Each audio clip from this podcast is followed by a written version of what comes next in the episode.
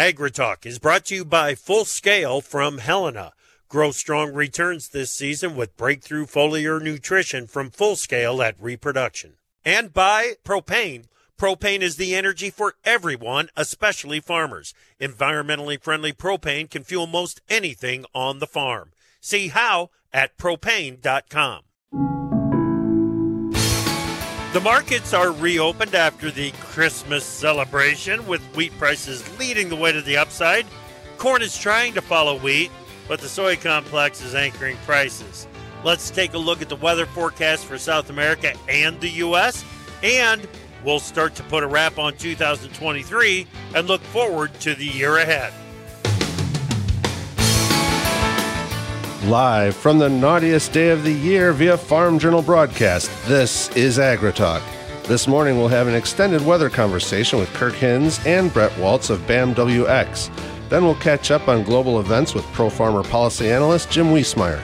Michelle, uh, Michelle Rook, sorry, Michelle. Michelle Rook will handle the news. I'm producer Big Apple Joe Stackler, and now the ho ho host of AgriTalk, Chip Flory. All right, thank you, Big Apple Joe. The naughtiest day of the year is that Yes. because you got 364 to recoup yourself? It it is. It's like that's the day that you have, you know, when Santa is probably watching, but still, this Yeah. this would be like the day probably that you have uh, the, uh, a mulligan. That's your most likely Mulligan. opportunity there. I love it. All right, Big Apple. Thanks, buddy. I hope Sure. you had a great, great Christmas. I did, and I hope you did too. You bet. You bet. Excellent. Fun, fun time with the grandkids. It's fun when you get to get to have the grandkids see their first Christmas. Uh, the second and third ones and fourth and fifth ones are pretty cool too. You know, they keep getting more and more excited as time goes on. Welcome to Agri Talk. I'm Chip. That is Big Apple Joe, and uh, we'll be getting to Michelle Rook here in just a moment for some of the news. It, you know what? Let's bring her in right now. Michelle Rook, how are you? Merry Christmas. Hey, Merry Christmas to you, Chip. So I'm looking at that storm, the weather pattern. That uh, did you did you run into any of the the snow from this uh, yesterday? Not a lot. It was almost a brown Christmas up here in at least this part of the Dakotas. Um, we have just a little bit of snow out there, but it was more ice than anything. Really, really? Yeah, most of that snow kind of went to the south of us. Um, in the southern parts of South Dakota, I know Nebraska got some pretty heavy amounts trickling into Kansas too. Yeah, yeah. But even there, they were geared up for a big storm to come rolling through, and at least for some people, it it wasn't everything that it was um, advertised to be. Eighteen percent of us is. I don't know how they got it all figured. 18% of us had a white Christmas. That's it. Oh, okay. Yeah, I don't know how they figured that either, but we'll we'll go with it. absolutely. Absolutely. All right. Let's get to the news. What do you got, Michelle? Well, Congress remains on holiday break, obviously, until the House returns on January 9th. Now, President Biden did sign the National Defense Authorization Act into law, mm-hmm. authorizing an annual military spending budget of $886 billion. A funding package for Ukraine was not included in that act. And of course, Congress is going to have to scramble to keep the government open when they do get back to work here. There is a lot of work to do when the House Oh, comes boy. back on the 9th. It's unbelievable. Uh, everything that's got to get done to, to prevent it, uh, a, even a partial government shutdown. Yep, I'm going to put them on Santa's naughty list for next year. I'm sorry. Yeah. Uh, big story we were watching last week finally got resolved on Friday, or at least partially resolved. U.S. railway crossings at the Mexican border reopened Friday after being closed for five days. That would be El Paso and Eagle Pass. The Biden administration announced these rail crossings would remain open around the clock for several days. However, not all the crossings apparently have resumed normal operations.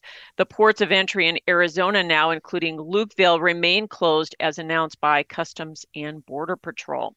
Now, while welcoming the reopening of the crossings, concerns do remain over the future of closures as the situation is at the border has not improved much. The National Grain and Feed Association and the National American Export Grain Association called on the U.S. and Mexican governments to continue their dialogue and implement border measures to avoid a repeat of such closures. They mm-hmm. emphasize the critical importance of trade for food security and note that the U.S. shipped over well, over $28.5 billion worth of foodstuffs to Mexico in 2022. They're our largest customers for wheat, corn, lots Pork. of products. So, Yeah, lots of Pork, products. yeah, And and the thing is, Michelle, you know, in the, in the U.S., it feels like we've built a bit of a cushion eh, eh, since COVID and some of the the supply chain disruptions. We've built a cushion on the feedstocks for at feed mills and so on. It doesn't sound like Mexico did that. They were still relying on that FedEx delivery process uh, to to get the feed the well the feed stuff's in place to to make feed for the livestock operations. It uh, uh, it it got pretty dicey there very quickly. Right. Just in time inventory is what they've been Yep. working on. And apparently, a few of those operations kind of almost ran out of feed over the weekend. So, Yep. Uh, speaking of shipping, obviously we've been watching what's been going on in the Red Sea, and shipping company Moller Maersk said on Sunday it plans to restart shipments through the Red Sea and Suez Canal as soon as operationally possible. The return is expected to be gradual as concerns about attacks remain. Now, a multinational force, including the US, UK, Canada, France, and others, have sent ships to detour further strikes. The U.S. military carried out retaliatory airstrikes on Monday in Iraq Yeah. after a drone strike from Iran aligned militants left one U.S. serviceman in critical condition, wounded two others. Meanwhile, the Israeli prime minister has vowed to keep fighting in Gaza until Hamas is destroyed, despite global calls for a ceasefire. Now, Ukraine struck a large Russian landing warship in Crimea Right. with cruise uh, cruise missiles over the weekend in an actually it was overnight in an attack that largely rendered the landing warship inoperable, dampening Russia's efforts to control more land off the Black Sea. Yeah, yeah. I started getting the text from Wiesemeyer late, uh, well, yesterday evening, uh, that uh, these attacks and, and counteroffensives were were taking place, and and you know it it, it was kind of like Christmas ended just a little bit early, uh, and and the fighting restarted, and and Jim and I will get to some of the perspective that that he's got on it at the bottom of the hour. Very good. Uh, USDA forecasts Brazil will export twice as many soybeans as the U.S. in the current trade year, accounting for 58% of international soybean sales, while the U.S. market share will decrease to 28%. Now, that's down from 38% two years ago. A report from USDA says Brazil's advancements in transportation infrastructure have led to a $21 per metric ton reduction in transport costs over the past decade, making the country more competitive in the global marketplace. And the California Air Resources Board proposed update to its low carbon fuel standards program does hold some potential benefits for the U.S. soybean industry. CARB intends to end the existing exemption for interstate jet fuel, likely leading to increased production of sustainable aviation fuel. Additionally, the update includes a new prohibition on palm oil derived feedstocks, which could potentially create a little larger market for soybean oil. One major concern, at least for the American Soybean Association, is the proposal to prevent deforestation by mandating port of origin tracking for crop based feedstocks Yeah. by 2028. Yeah, yeah. This is uh, it, it's a big move. It's it's. I, I think it, it's being taken as good news overall because of Yeah. the huge SAF market that is that is there. So we'll see how it develops. Michelle, thank you so much. We'll talk to You you, bet. this afternoon. All right, that is Michelle Rook. Um, hey, just uh, a, a quick reminder of this. Cattlemen, there's an article about beef on dairy at www.dairyherd.com. It talks about how this supply of beef uh, to the market is smoothing out some of the seasonals and calf supplies and how it's likely to have a long term impact on the beef industry. Give it a read at www.dairyherd.com. BAMWX is next. What if your commercial beef herd could be better than you thought possible? Genetic testing can help give you more confidence about what your herd is made of, and more importantly, what it can be. Inherit Select from Zoetis provides data driven genetic insights to help you make more informed selection, breeding, and culling decisions about your cows and heifers. The journey from genetic potential to reality begins with Inherit Select. Ask a genetics rep how to save on testing with our whole herd promotion. Go to beefgenetics.com forward slash radio. From powering irrigation engines to warming buildings, propane has always been a part of American farm life. Now, you can be a part of propane's future and save money at the same time. The Propane Farm Incentive Program is a research initiative that provides farmers up to $5,000 towards the purchase of new propane powered equipment. In exchange, participants share performance data to make tomorrow's ag operations more cost effective, more efficient, and more environmentally friendly with propane. Getting started is simple. Visit propane.com slash farm incentive to see if you're eligible. You're listening to AgriTalk, where the conversation begins. Join us at 8554 Talk Ag. Welcome back to AgriTalk, and we're going to restart this week's live coverage on AgriTalk, where a lot of conversations begin, and that is with the weather. Let's bring in Bret Walts from BAMWX.com. Good morning, Bret. Hey, good morning, Chip. Hey, buddy. Thanks for joining us again this week. Hope you had a great Christmas. Yeah, you as well, and of course. Yeah, good, good, good. And Kirk Hinz, uh, meteorologist there at BAMWX, joins us as well. How you doing, Kirk? Um, excellent, Chip. How are you, sir? Doing real fine, real fine. Boy, thanks for for joining us this morning, guys. Really appreciate it. Uh, Kirk, I'm going to jump over to you to to to kick this thing off Yes, because sir. there's so much focus on what is happening down in South America, Brazil in particular. Give us the details. How did the weekend Yeah. m- mesh up with the models that that we saw when we went home on Friday? Yeah, that's that's a, that's a million dollar question everybody wants to know too. And, and in short, and I compared this in our video this morning, is uh, the European model overproduced. It overproduced the rain. Uh, the rain did not fall in terms of the comparison of the European model. It was closer in line with the the, the drier GFS American model. Uh, the rains the rains were just rather scattered, and you know especially the last couple of days they've been very isolated rather than scattered as well. And so there'll still be some chances this week, but uh, you know, there, there's really not that widespread low pressure system type two to four inches that, that they really needed down there. It was just really scattered. And, and unfortunately, that's also came with temperatures that are well above normal, still 90 degrees plus, and the forecast turning drier going deeper into early January, too. So, Yeah. in short, the, the rainfall totals had uh, underperformed for most of the, the, the weather models. Yeah, for most areas, there are those spots that Yeah. picked up like three inches or something like that, right? Absolutely. Yeah. Isolated. Yes, there's Yeah. definitely some isolated spots, but for, for the region as a whole, what we really needed, uh, still rather hit and miss. And the region that we're talking about is, the, is central Brazil and, and the northern production areas. Yes. Yeah, Okay. correct. Basically, Mato Grosso do Sul, Mato Grosso, Goiás, that, that heart of that major Yep. soybean area in central Brazil for sure. Yep. Okay, take us to the northeast production areas. Yeah. It's not a huge amount of the crop, but it's an Sure. important part. Uh, what Yeah, what happened for, there? For sure.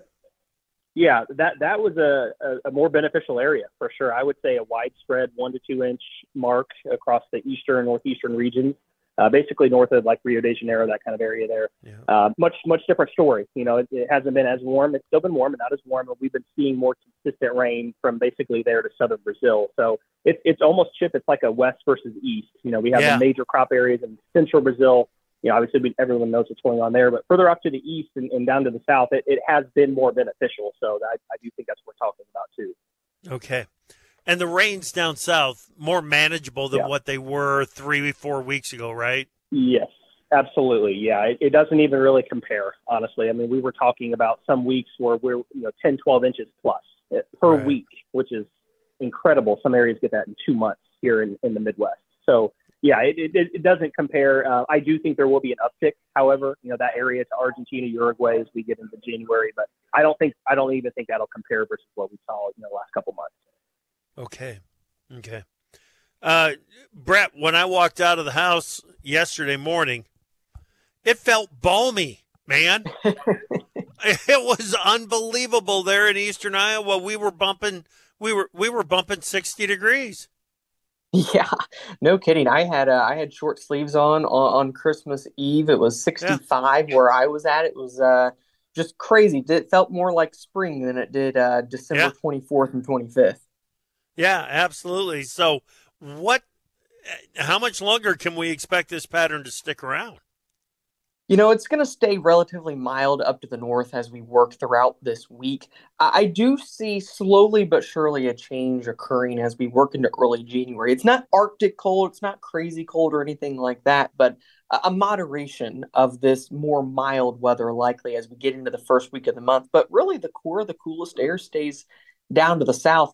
I'm very interested for the central part of the country in the middle part of January I think it may be mild east, but when you get that cold west, warm east type of a setup, you tend to get more storm systems in the central part of the country. Uh, definitely could be a period that opens up the door for the plains seeing some winter storms. Okay.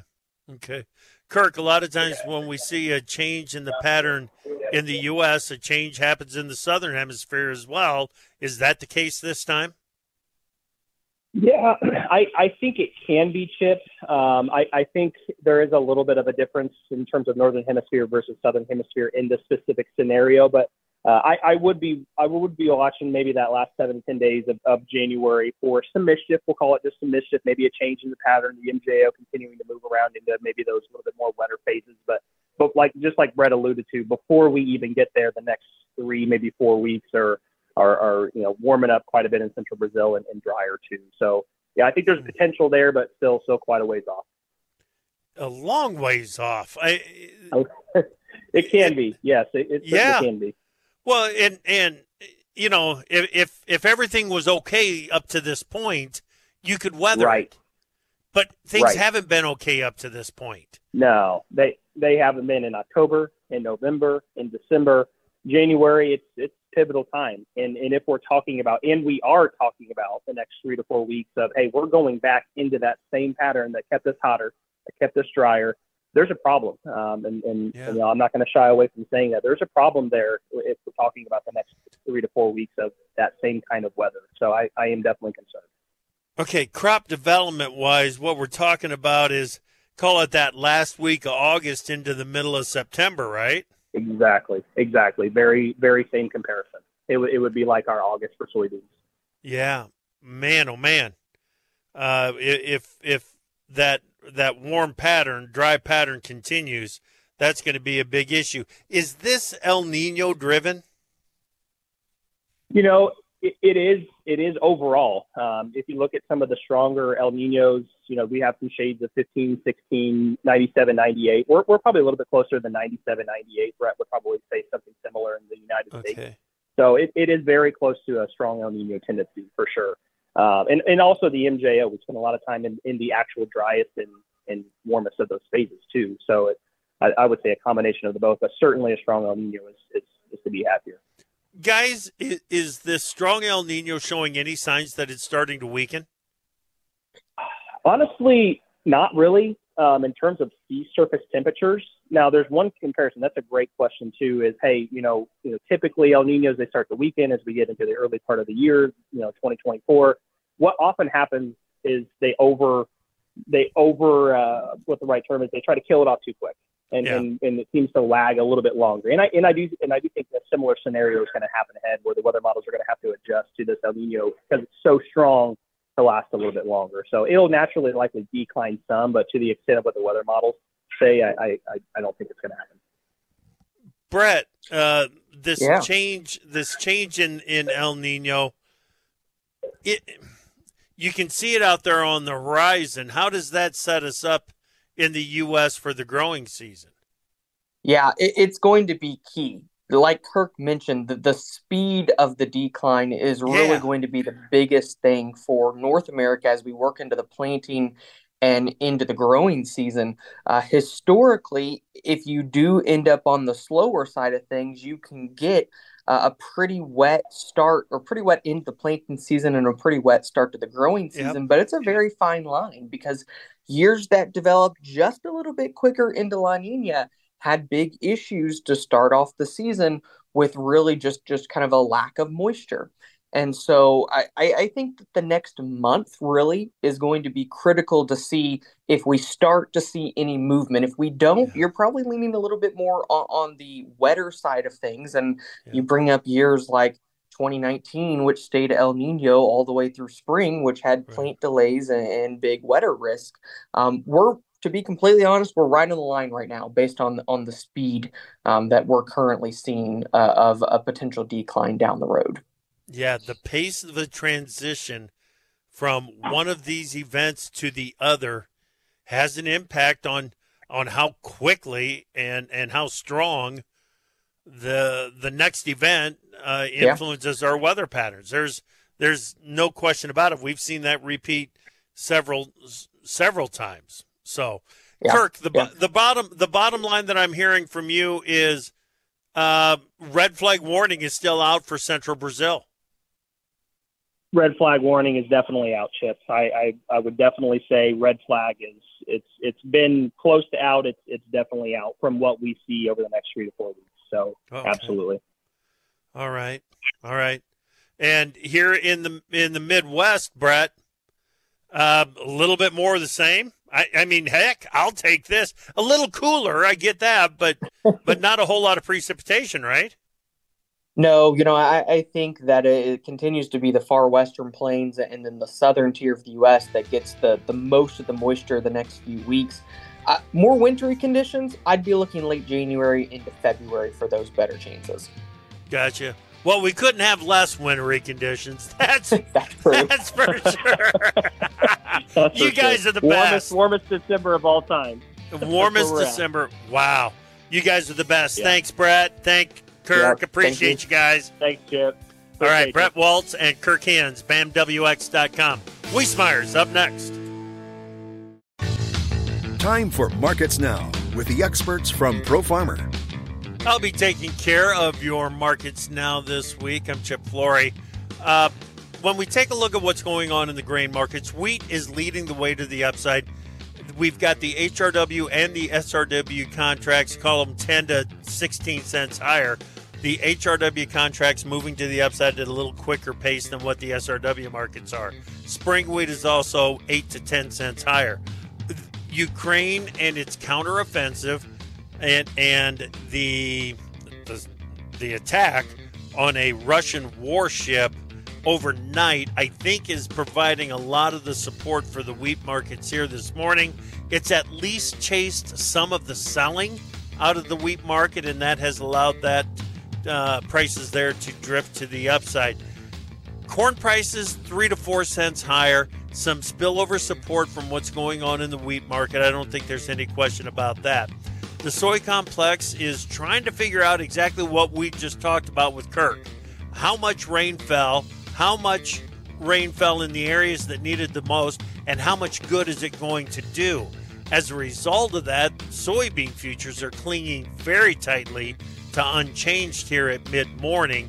Soybean meal is slightly mixed. We've got the nearby slightly lower and the back months slightly higher. Soybean oil is trading to the downside. In the livestock trade, trying to account for what we got in the cattle on feed report and the quarterly hogs and pigs report and the cold storage report on Friday afternoon.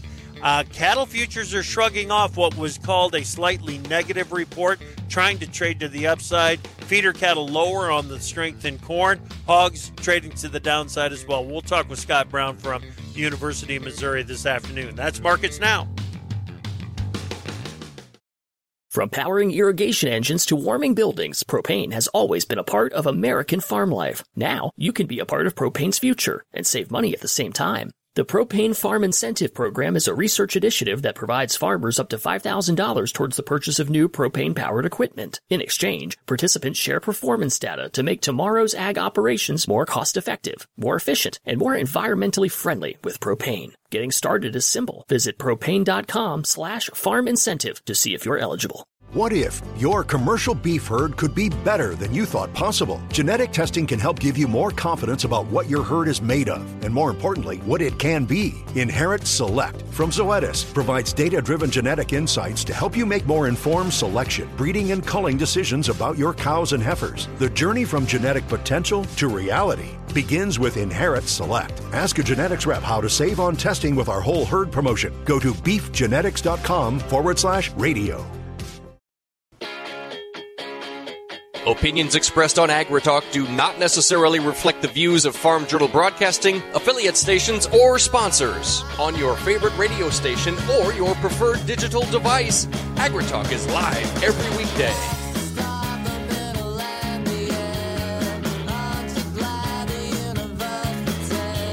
Welcome back to AgriTalk. I'm Chip. Glad that you are with us. Davis has got the week off, and uh, he'll be back with us uh, next week and get the new year rolling with Davis. Um, in the meantime, let's bring in Jim Wiesemeyer, Pro Farmer Policy Analyst. Hey, Jim, how's it going, buddy? Pretty good, Chip. How about you? Good, good, good. You know, you had three days of NFL. Did, was that enough? yes, after last night's game, boy, uh, the Ravens really took it to San Francisco. Oh, They're the best team now. Yeah, certainly looked that way. There's no question about it. Purdy had a tough night, but you can't just blame Purdy. You got to look at what uh, what the Ravens were doing too, and that was a little bit of a different look on the defense than than anybody's throwing at him this year. Yes, Ravens have always had a good defense, and and uh, they showed it. Yep, yep, no doubt, no doubt. Okay, um, this Ukrainian counteroffensive on the boat, the the Russian warship. What's what's the status of that? Because it feels like it's gotten into the wheat market here this morning, Jim. Oh, uh, yeah, they they they targeted uh, a uh, an eastern uh, Crimean port city, and that caused damage to one of the warships, and it shows that they still have striking power, uh, Chip. So uh, they can they can do more damage if they get the necessary uh, military equipment. Now that's a big question mark right now because of the uh, kerfuffle in in our Congress, which is uh, out, and the uh, Senate uh, returns uh, January the eighth, the House on January 9th. So when it comes to funding for Ukraine, which way is this Congress going to go when they come back?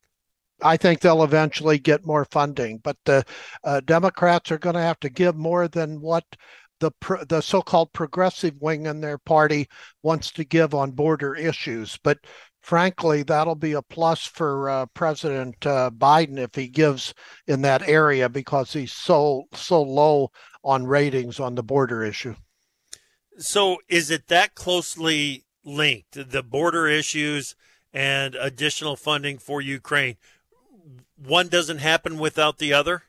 One does not happen without the other. The Republicans have made that clear that they have a leverage, and uh, they're they're going to hold to it, Chip. And uh, the Democrats have definitely turned a corner on the border issues. You can't escape the numbers now, even amongst the liberal cities and the liberal press in many areas. Yeah, that's right. That's right. Jim, forcing the issue on immigration this way will will will that result in a in a compromise that will will move us for will that result in a compromise that enforces the laws we've already got on the books well, so, some say that uh, Biden should just enforce the laws that uh, former Democratic President Obama had, yeah, had on yeah. the books. Then he wouldn't have to quote Trump, and that would do a lot, Chip, right there. But but the bottom line, I think you will see a a, a bipartisan agreement. Now, how how significant in total for immigration reform that is remains to be seen. That may wait until after the elections in 2024. But the secret there is there can be compromises on this issue. Yeah. Okay.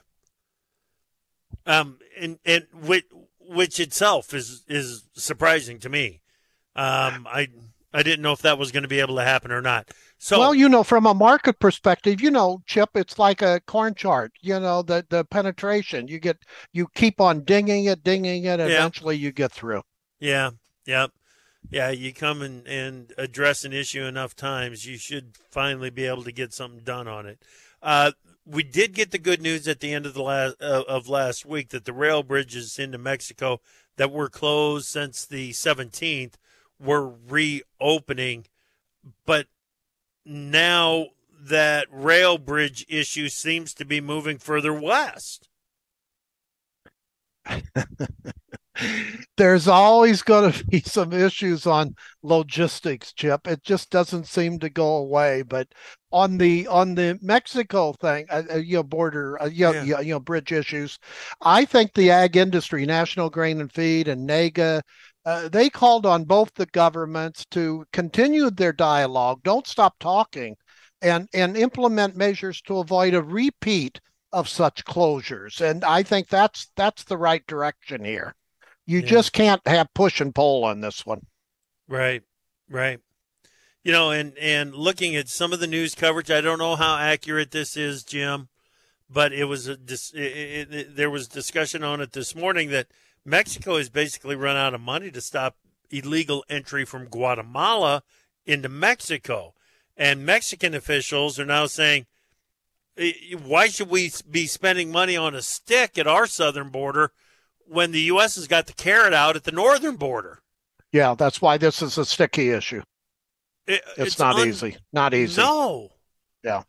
This is unbelievable the way that that this is all playing out and and if they boy I I hope I hope we do find some kind of a compromise that that will help us uh, uh, bring in bring an end to that. No doubt, no doubt. Um, the Middle East sounds like some commerce is restarting in the Red Sea. Uh, yes, uh, but with a lot of high anxiety, Chip. You saw over over the uh, extended uh, holiday weekend, uh, you had more than a kerfuffle between the U.S. and Hezbollah and uh, basically yes. Iraq and, and Iran. Uh, but uh, we're basically hand guiding some of these vessels through the Red Sea, but some of the activity by the Houthi is going beyond the Red Sea, and that's uh, that's very very bad uh, news, Chip. So this this issue is is so volatile that it could expand this uh, uh this uh, war uh, uh, so significantly in the days ahead, if if not corrected. Yeah, and the the calls for a ceasefire, um, the from is from Israel's point of view, too much of a ceasefire allows too much time for Hamas to regroup, correct? Uh, uh, yes, and you and you can see Egypt. Uh, that's the latest plan. Uh, we talked about it on ProFarmer.com this morning. Uh, it just uh, it, it's interesting. It shows you the push is continuing to cease it, but Israeli leaders are making clear they're not going to stop until they think that the that that their goals uh, have been succeeded. And in fact, they detailed in an op-ed in the Wall Street Journal what those issues are. Okay, all right. Um, Congress is out until what? What's the schedule? Does the Senate the come Senate back on the 8th? comes back the eighth, and the the House on the 9th. and that then it's just high anxiety for the rest of the month because if you recall, January the nineteenth is the first part of the uh, uh, budget thing, including USDA, that was extended. So they're going to have to deal with that. Uh, and then February the 2nd for the majority of the government. But interestingly so, the White House has told the, the, the departments not to plan on a shutdown of the government, at least not yet. So there may be some movement in that regard. I'm not quite sure. Okay, don't plan on a shutdown of the government, but should there be planning on contingency auto- plans. Yeah, they told them don't don't don't don't go on potential yeah any uh, any contingency plans. Uh, I that caught my eye, you know, this morning. Okay, is this going to end up just with the automatics across the board spending cuts? It, it could it could and that's where the Republicans think that they have some leverage, Chip. So again, you could see a little uh, uh, coming together on some sensitive budget issues. Don't rule it out that the Democrats may have to give a little bit more than they wanted to. I've heard you say that a couple of times now. Are the are, are, are the Republicans getting things figured out, and and where they have leverage and where they don't? What that chip and the polls clearly are show show that Biden is sinking. Uh, to say they're low is is is is uh, is yeah. not an exaggeration. They're extremely low. So the so the Democrats are getting nervous if Biden is indeed their candidate, which is still in the questionable area. Uh, they could they could really lose a lot of clout after 2024 election. So they're starting to give. Okay. It, it, at what point is it too late for for us to to to say that well if Biden is the candidate because at some point I mean they got to make a decision here. Well, as I've said before, President Johnson took until March the 29th to say he wasn't going to run in the same election year. Uh, so I would look in the March timeframe. The reason why, let's just say Biden will eventually say, you know, say, you know, this is not, you know, for for me to run. Let's just say that. Assume that. Okay. Okay. Uh, if he does it too soon, Chip, he's a lame duck so early. So I think yeah. he wants to extend the time in which he's not a lame ducker. Uh, so that's really the cause for for waiting. Uh, but the Democrats have a more fluid uh, system in which they can pick a candidate for their party than the Republicans have. So I think it's not easy, but it's easier for them to go to an alternative candidate. So that's why I'm not ruling it out. I mean, the the the age factor continues to be a force uh, against uh, Biden and the mental uh, acuity, and I'm being fair there. Yeah. Okay. I want to talk a little bit more about the presidential elections uh, when we come back. Jim, stick with us. Uh, Pro Farmer Policy Analyst Jim Wiesemeyer on this Tuesday morning, uh, recapping some of the news from the holiday weekend, and uh, we'll talk a little bit more about uh, the news that will be news in the weeks ahead. Coming up next.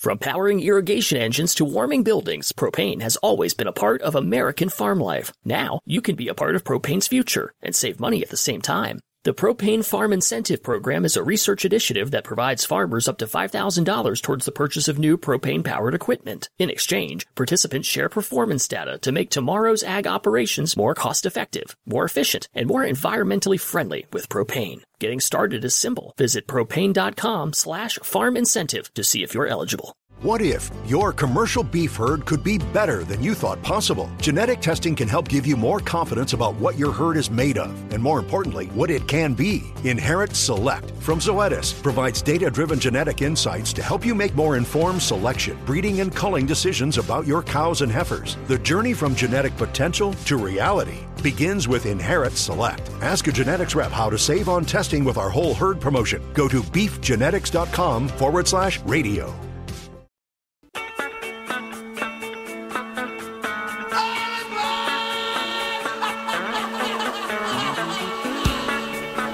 When news breaks, the news makers talk about it on AgriTalk with Chip Flory.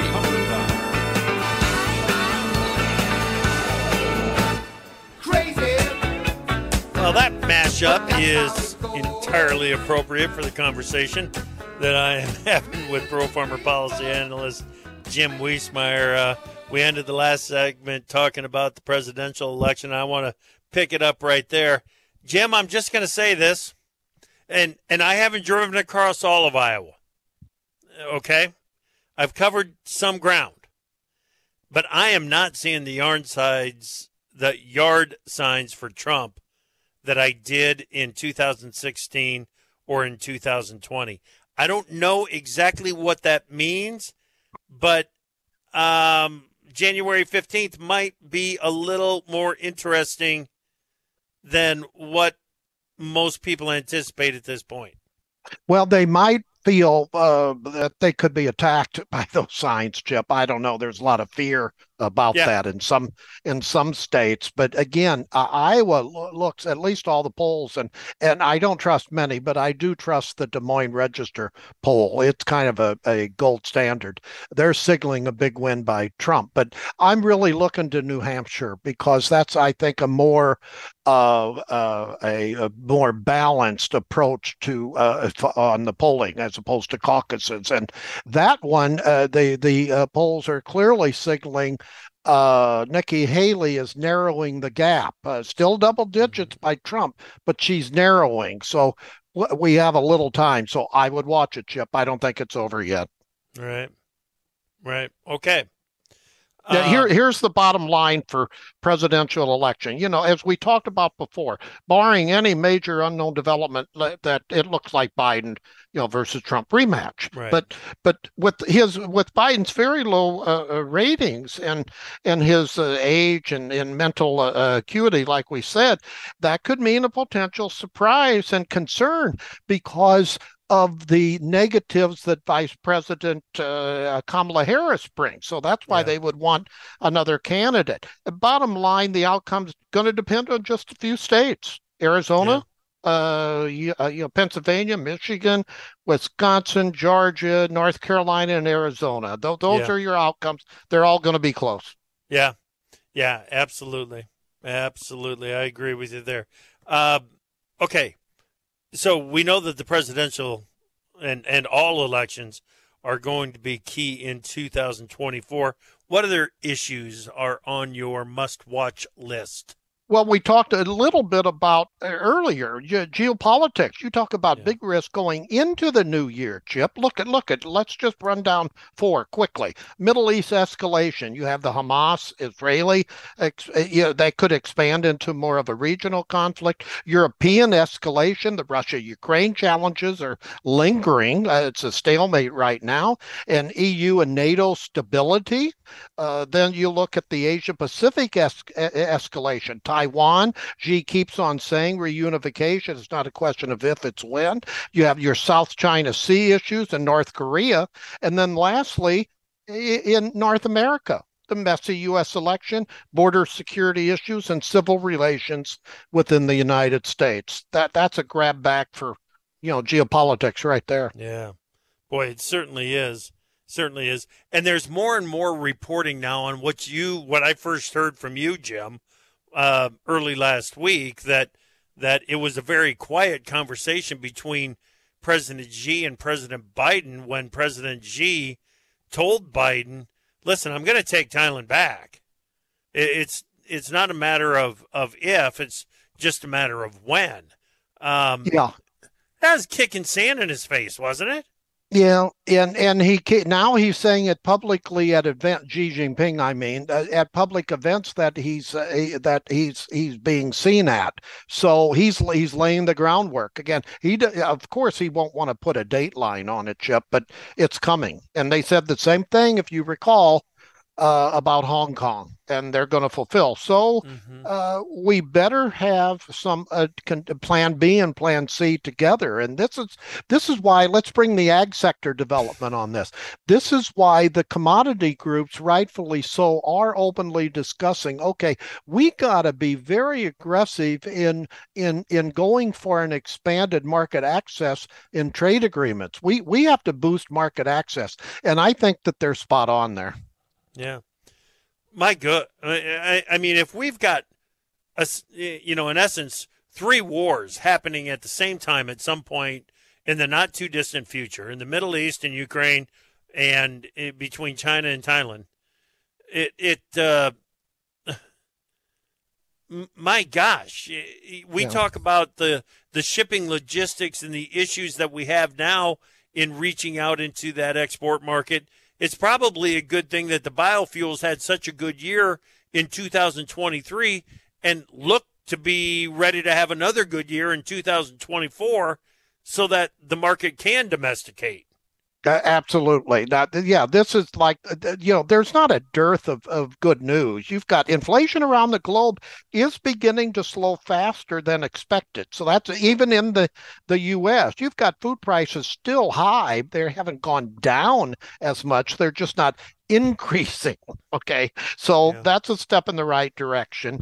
And then uh, you've you've got the uh, U.S. economy. I mean, we're the we're the best uh, growing one uh, amongst the G7 here, but the world economy is going to be a drag because you really need the world GDP, gross domestic product, at four and a half percent or higher for really a demand pull markets for exports. But it's going to be half of that, Chip. So we got to yeah. get that world economy going. Yep. Yep. No doubt. All right. Well, it's one of those weeks, Jim. Here we are between Christmas and New Year's. Uh, it's going to be, it, it, it, could either be a slow week for news or it could be absolutely hell to keep up with. We just don't yeah. know because of all the geopolitical issues. So we'll talk again Absolutely. on Friday, okay, buddy? Sure, will do. All right. That is Pro Farmer Policy Analyst Jim Wiesemeyer. Uh, good to get caught up with Jim and, and get his thoughts on what's coming up in the year ahead and, and so on. We had some important uh, livestock reports out on Friday. Had the cattle on feed report, had the hogs and pigs report, had the cold storage report. We're going to talk this afternoon with Scott Brown from the University of Missouri about those reports and what it might mean for us longer term. And tomorrow morning, it's Wednesday already, we are going to have a farmer forum right here on AgriTalk.